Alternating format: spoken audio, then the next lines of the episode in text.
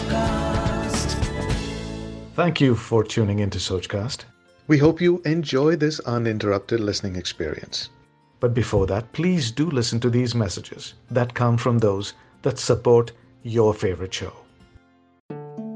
कभी सोचा है आपने कि कहानियों से हमारा इतना लगाव क्यों होता है जो मुझे समझ में आता है वो ये कि हमारी खुद की लाइफ भी एक स्टोरी है एक पॉइंट पर शुरू होती है और एक पॉइंट पर द एंड भी होता है हम अपना किरदार बड़ी शिद्दत से निभाते हैं और हमारी ज़िंदगी की कहानी में बहुत सारे किरदार शामिल होते हैं। इसीलिए जब हम कोई भी कहानी सुनते हैं तो हम उसमें अपना कनेक्ट ढूँढने की कोशिश करते हैं।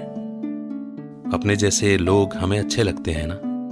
और अपने से कुछ अलग भी अगर वो इंस्पायर करते हो, कुछ बेहतर देते हो तो। तो कुछ बेहतर मिले इसी इंटेंशन से अपनी ज़िंदगी के सफ़र में मैंने एक और सफ़र शुरू किया, जिसका नाम है कहानियों का सफ़र। कुछ ऐसी ही कहानियाँ, जिसमें हमसे मिलते जुलते किरदार हमें मिलेंगे। सोचकास्ट पर मेरे यानी अमित के साथ सुनिए कहानियों का सफ़र।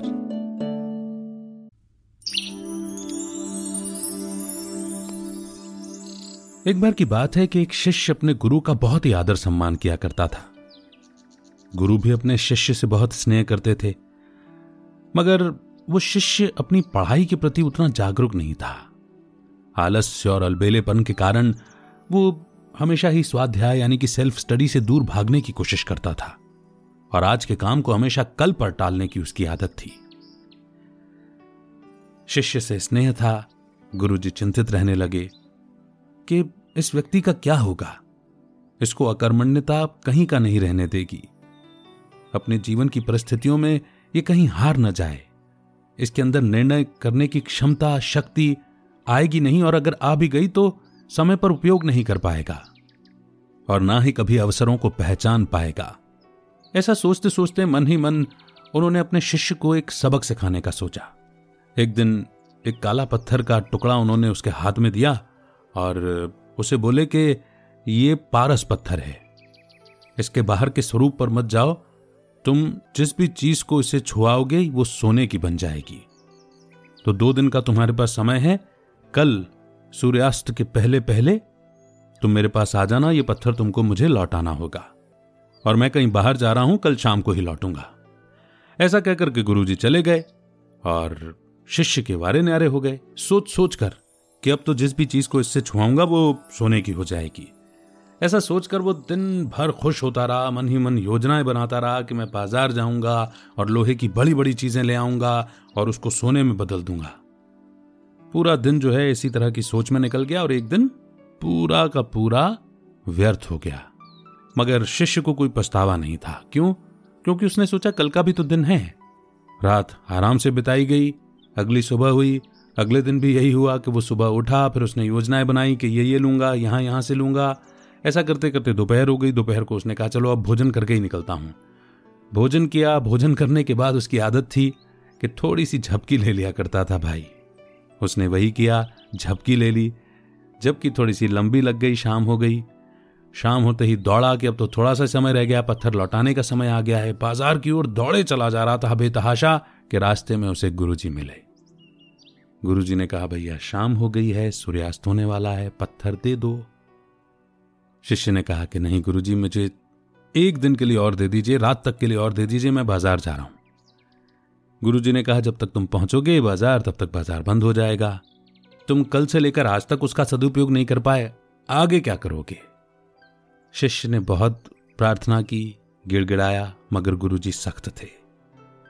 गुरुजी ने पत्थर वापस लिया, उसे साथ चलने को कहा, और साथ चलते चलते उससे पूछा कि तुम्हें क्या सबक मिला?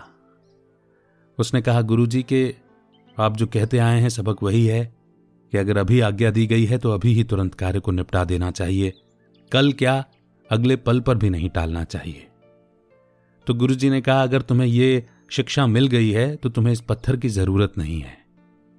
तुम जिस भी चीज़ को छुओगे, वो सोने में परिवर्तित हो जाएगी। रही बात इस पत्थर की तो ये यूँ ही काला सा पत्थर है और उसे हवा में उछाल दिया।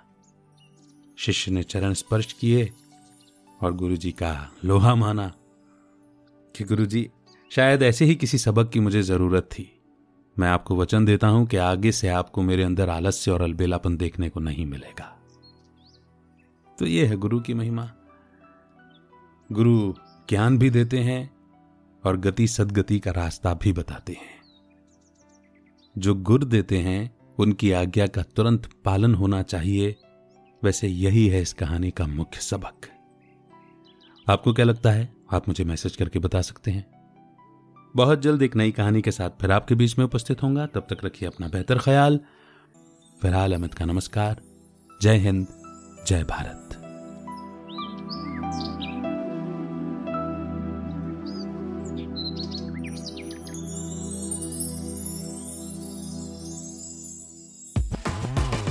Like this Sochcast?